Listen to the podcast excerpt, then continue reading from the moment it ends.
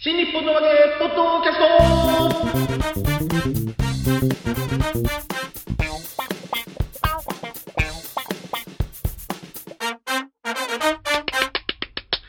どうも皆様、こんにちは。新日本の和芸ポッドキャストの時間がやってまいりました。霊霊者マルコでございます。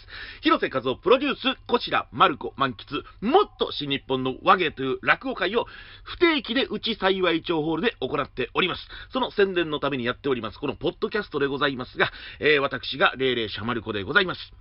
はい、えー、このポッドキャストずーっと聞いてくださってる方は、えー、お分かりかと思いますが、えー、前回の配信がとうとう、2人欠席で、え私と広瀬さんの対談となってしまいました。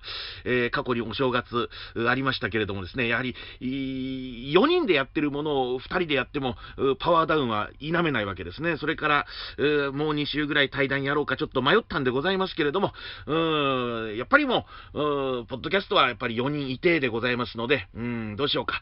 じゃあ、落語を久しぶりに配信しようじゃないかという結論に私が至りまして、で、私が2019年7月の中関新宿の末広亭夜の部で、10日間鳥を務めさせていただきまして、それを録音していたんでございます。どうしようかな、CD にしようかなとか、お客様の特典にしようかなと、ちょっと使い道は迷っていたんですが、とうとう使う場面がやってまいりました。えー、これから2週にわたりまして、私、マルコの落語を配信させていただきたいと思います。。えー、次回の収録がまだ未定でございまして、そこで何人揃うかもまだわからないんで、えー、これから私の、えー、末広亭落語シリーズがなぜか延々と続くかもしれませんけれども、えー、まあ、つなぎでございます。えー、とりあえずこの2週は私の落語をお楽しみいただきたいと思います。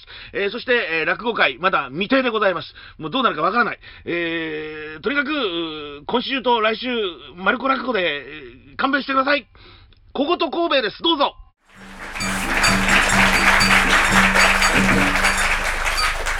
えー、ありがとうございます。霊霊シャマルこと申しまして、えー、麻布の古川というところに家主で、えー、田中幸兵衛さんという方いらっしゃいました。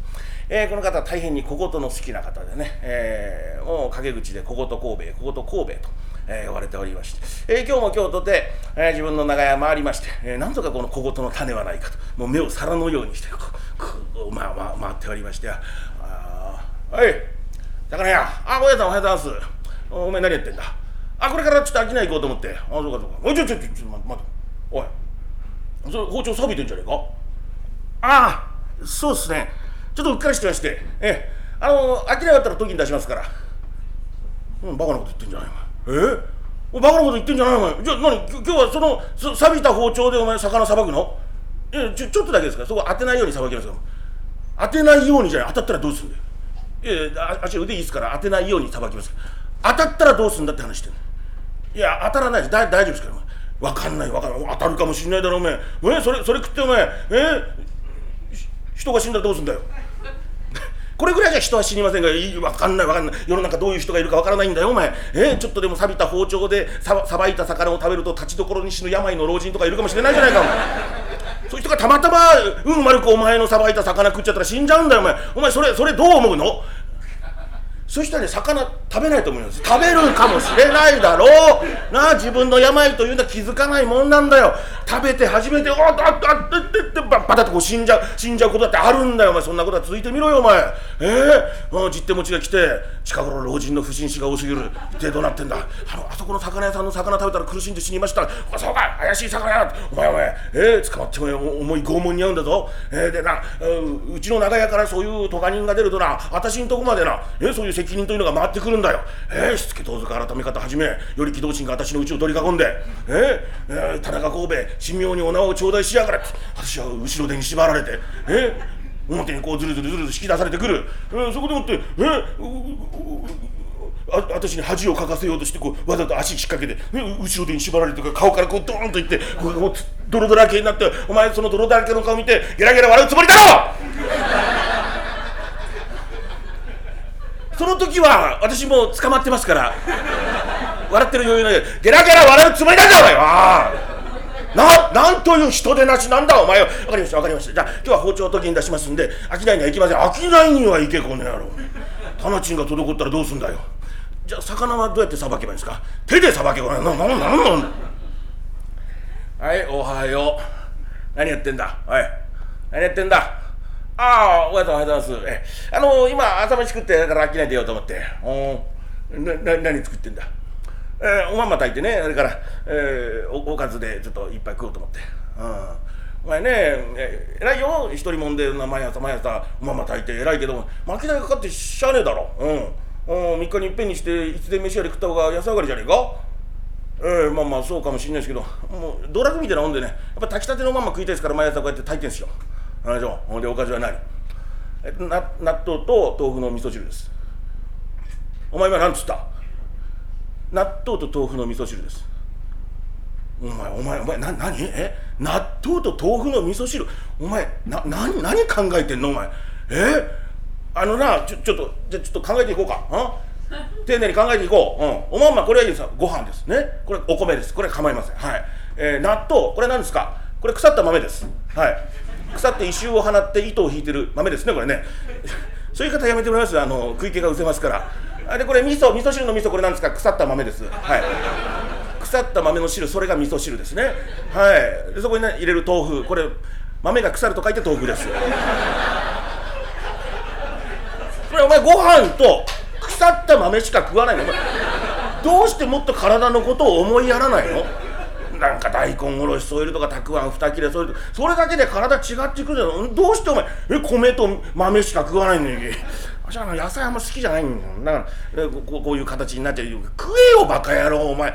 え？ー、お前、まあ、な何やってんだ何やってんだよ豆腐切ってんすよ。豆腐切るの分かって見りゃ分かんねえどこで切ってんだよまな板の上で。なんで手の上で切らないの？お前。味噌汁の豆腐は手の上で切るもんでしょ？そういう人いるかもしれないですけど私は別にねまな板の上で切ったっていいじゃありません。かお前、まあ、違う違う、まあ、何考えてんだよお前。え？まな板の上で豆腐切ったまな板のちょっと豆腐がつくでしょ？その豆腐どうすんだよ不況いいじゃないですか。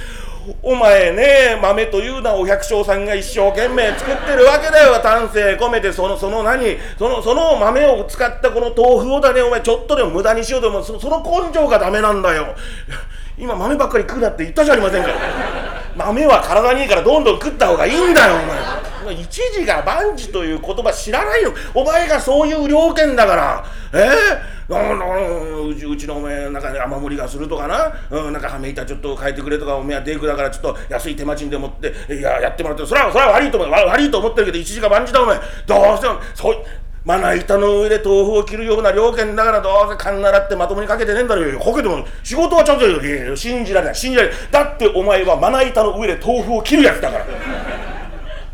どうそんな手抜き仕事ばっかりして、えー、うちの長いガタガタだこれ。次大きな台風来たらどうなる？どうなるお前？バラバラになっちゃうよ。なりません。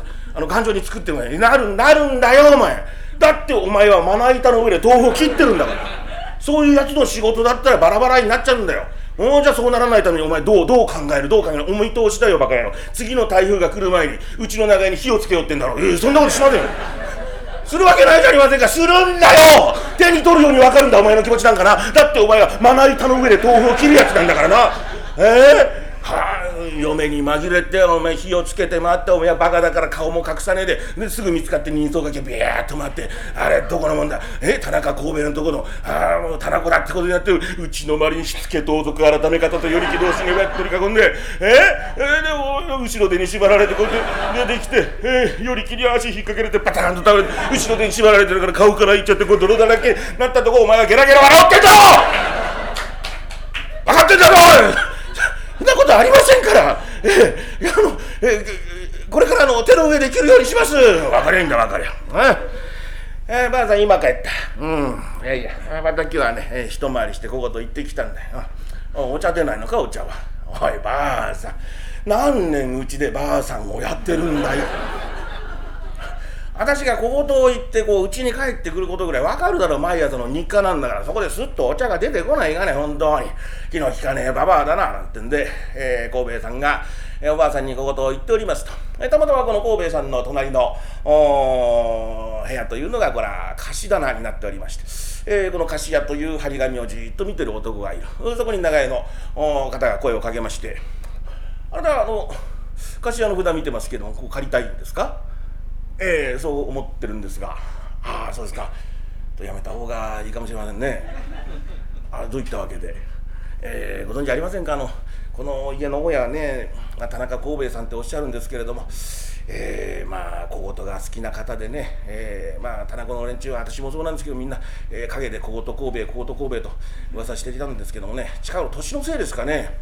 あなんかこう自分で物語をこしらえるようになりましたね。小言言ってるうちはまだ良かったんです。その小言から物語に入りました。でも自分の勝手な思い込みなんですよ、ねでそれがどんどんどんどん広がってその物語に対して自分で怒りを感じるという。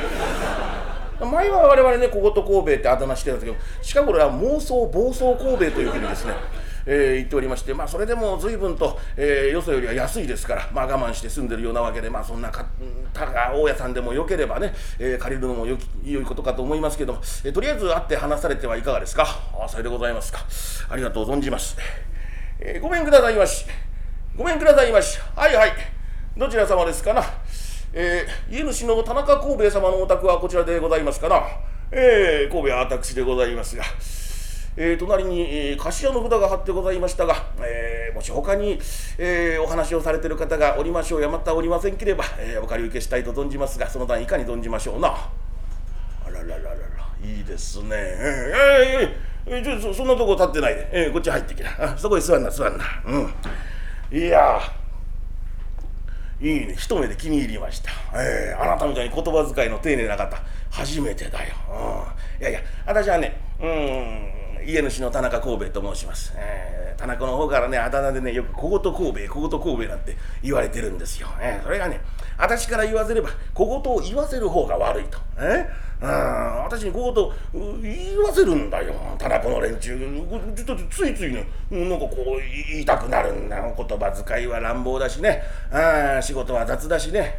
そこ行くとお前さんいいよ、うん、私に小言を言わせないね。言葉遣いが丁寧で。うん素晴らしい。あなたのような人住んでもらいたいな。ええー、ご商売は何を、えー、仕立て屋を営んでおります。いい無駄がない。いいよ。小言言わせないね。仕立て屋を営んでる仕立て屋だろ？針と糸を使う。な、仕立て屋を営んでいる。もうシャレが効いてるよ。ばあさん聞いたか？これだよ。ね？うん。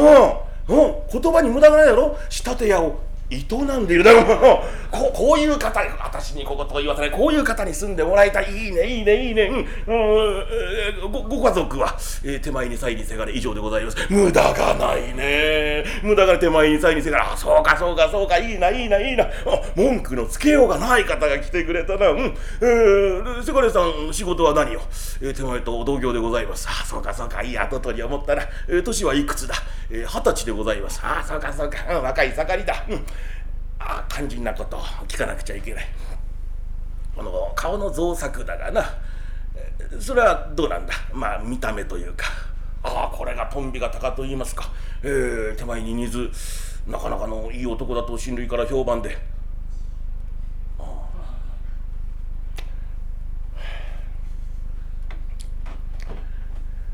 帰ってくれ。何かお気に障りましたか？気に障りましたかじゃないよお前。ん？ななんでそういう揉め事ばっかり持ち込んでくんの？あのちょっと話が見えないんですけども、えっと、私まだ何もしておりません。まだしてないけどお前んとこの家族がうちに越してきたらお前揉め事が持ち上がるんだよお前。えー、大変だよお前。人が死んじゃうんだからお前。どうしてそういうことするの？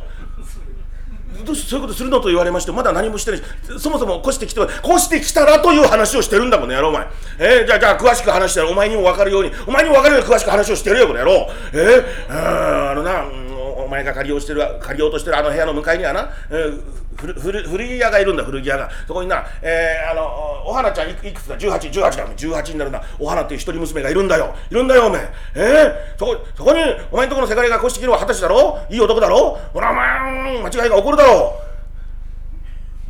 う手前堂のせがれあの奥手でございまして、えー、女の方に話しかけるということもしない、ですからもう大丈夫かなという怒るんだよ間違いがお前。あのな言いたくない言いたくないけどなうちの長屋にはなあの若い娘ってのはおはおらしかいないんだよ。え？ばあさんばあさんばあさんばあさんばあさんばあさんばあさんしかいないんだよ。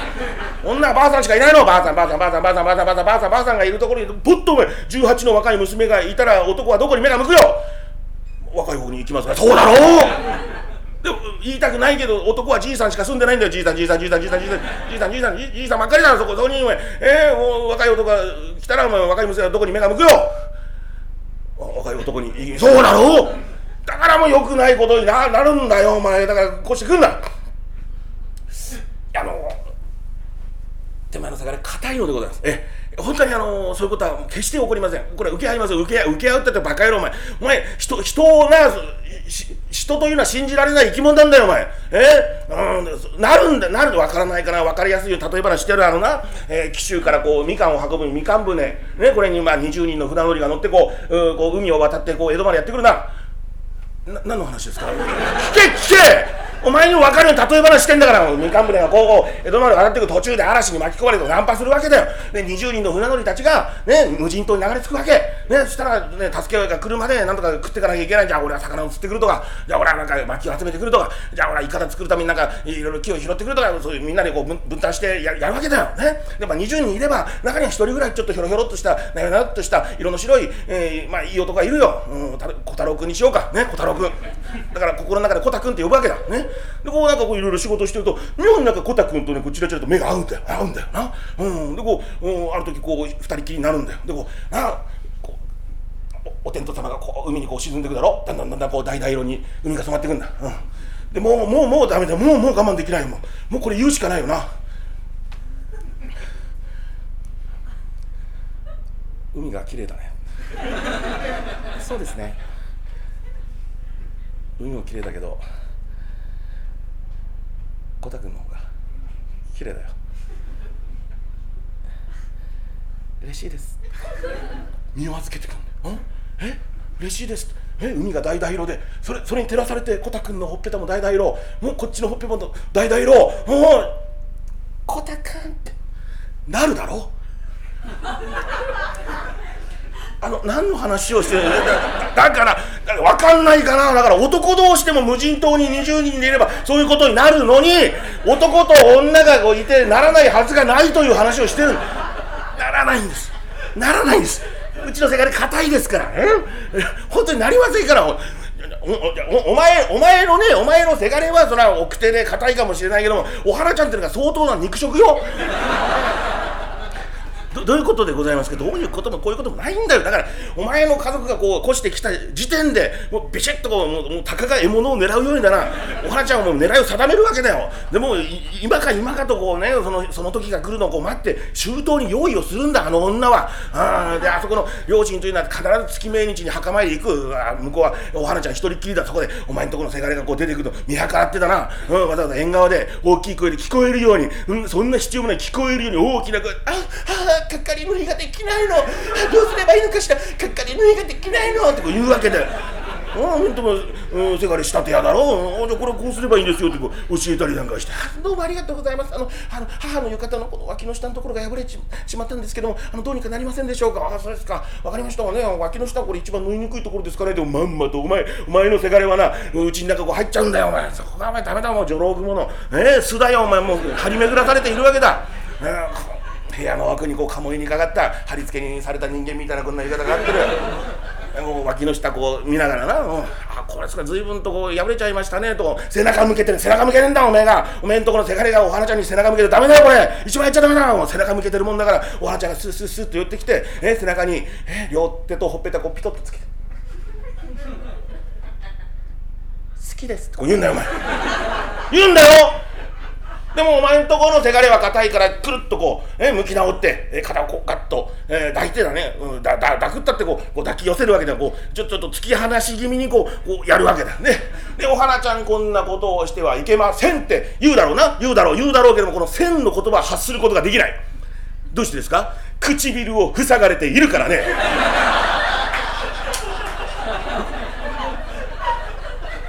うんお花ちゃんなんか柔らの心得があるそのままバーッと押し倒して。男と女の中に何に蹴りだよバカ野郎どうなる？うん？うん一度じゃ収まるに二度三度やがてポコランポコランポンポコラン。お腹がせり出してきますよ、うん、男親お前はバカだから気がつかないけども女親分かっちまうな。どこの誰なんだい？名前を出してごらん、えお前んとこの世界に名前が出てくる向こうは一人娘だよ、うん、ほらもう向こうにやるしかねえだろ。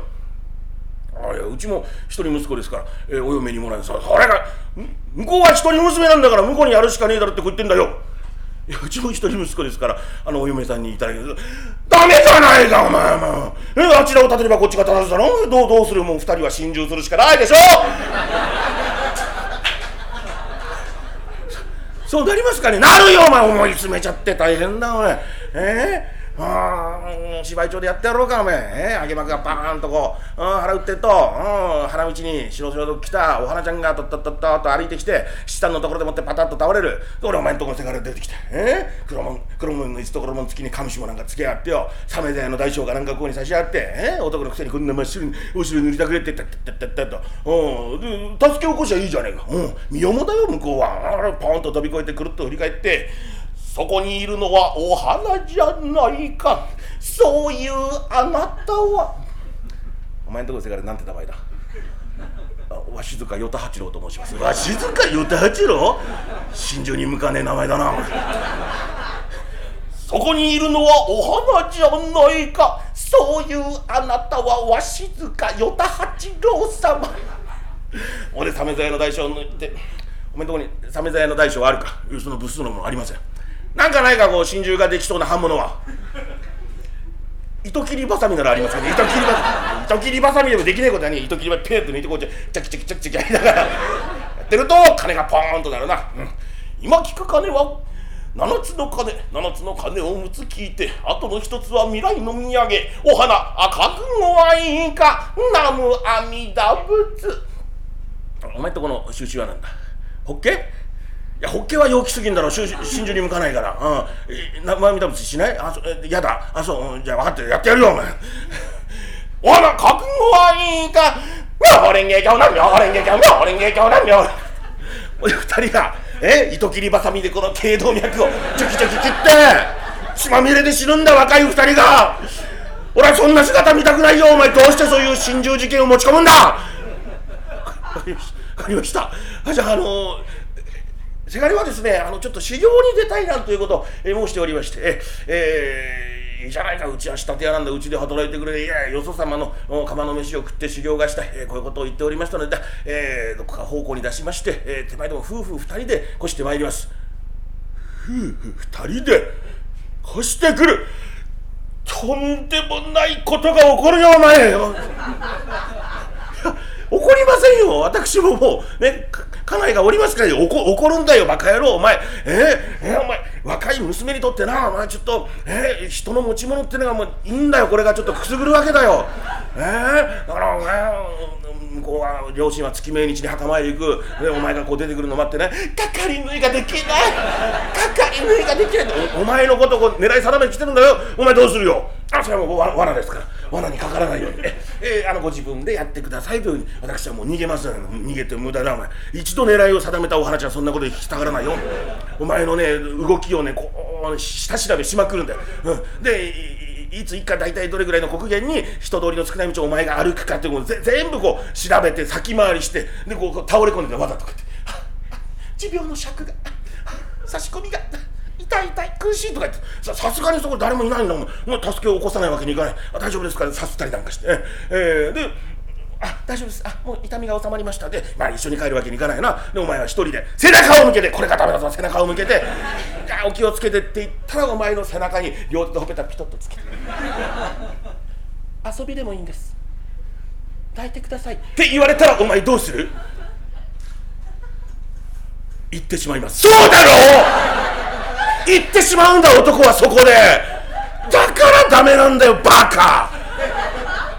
お前やがてポコランポコランポンポコランお腹がせり出してくる。そんなこと人に言えないよだってお前は。えかみさんがいるんだもん。しょうがないよ。上の広小路の連れ込み宿でもって。もうこれが根性の別れと。もう最後のこのちぎりを交わして二人でこの糸切りばさみで頸動脈チャキチャキ切ってお前心中するんだお前たちが。えほらこれもう見つかって大騒ぎになってしたらもうこれどこのどこの田中だ？ああそこの田中神戸の田中だ。ああ許すまじってなってんでしつけどうぞ改め方より軌道すぎうちの前にビーッと囲んでええ田中神戸死によりお縄につけなんてこと言われて私をこうやって後ろで縛られてこうやって出てくる。そしたら与力がええこう出てきたとこで足を引っ掛けてバタンと倒れてでここここに後ろで縛られてるからこのままここ顔に泥がつくと思うだろうすなるんじゃないですかね。それが違うんだよ。ならないんだよ。じゃあどうなるんですか？お前のかみさんがここにわざと倒れて出刃包丁こうやって上に向けてるから私はここに倒れてそのまま腹裂かれて死んじゃうんだよ。なんで俺を殺すんだ人殺し。ですか？私まだ越してきてないんです。越してきたらってこと話してた。もう越してくんだバカ！ごめんなさい。なんでばあさんなんでそんな目で私を見るんだよ。いやいや。私はねお花のことが心配だからこう言ってんの。あ悪い虫がつかないようにってこうやってこうやって前もって防いでるわけだから。本当にしょうがない。なああもっとまともなやつは越してこないかね。さあそれを聞いておりましたのがお花でございまして。大家さん。私のことこんなに思っててくれてんだ。すっきりと思う気持ちが暴走してしまいまして大家さんの行動反響を調べましてね。どれぐらいの黒煙に寂しい道を一人で歩くっていうのが分かりましたそこに先回りしてこう倒れ込んで「大家さん苦しい。あ持病の尺が差し込みが苦しいおおお花お花大丈夫か。あああだだ大丈夫か。ありがとうございます。大家さんあすっかり良くなりました。ああそうかそうか。おじゃああの気をつけてゆっくり帰りなさいとくるっと背中を向けて歩き始めたところお花が両手とほっぺたピトッとつけて。遊びでもいいんです。抱いてください。これわしに来ちゃったこれ。これはいかんね。揉め事が起こる前にわしが長屋を出ていこう。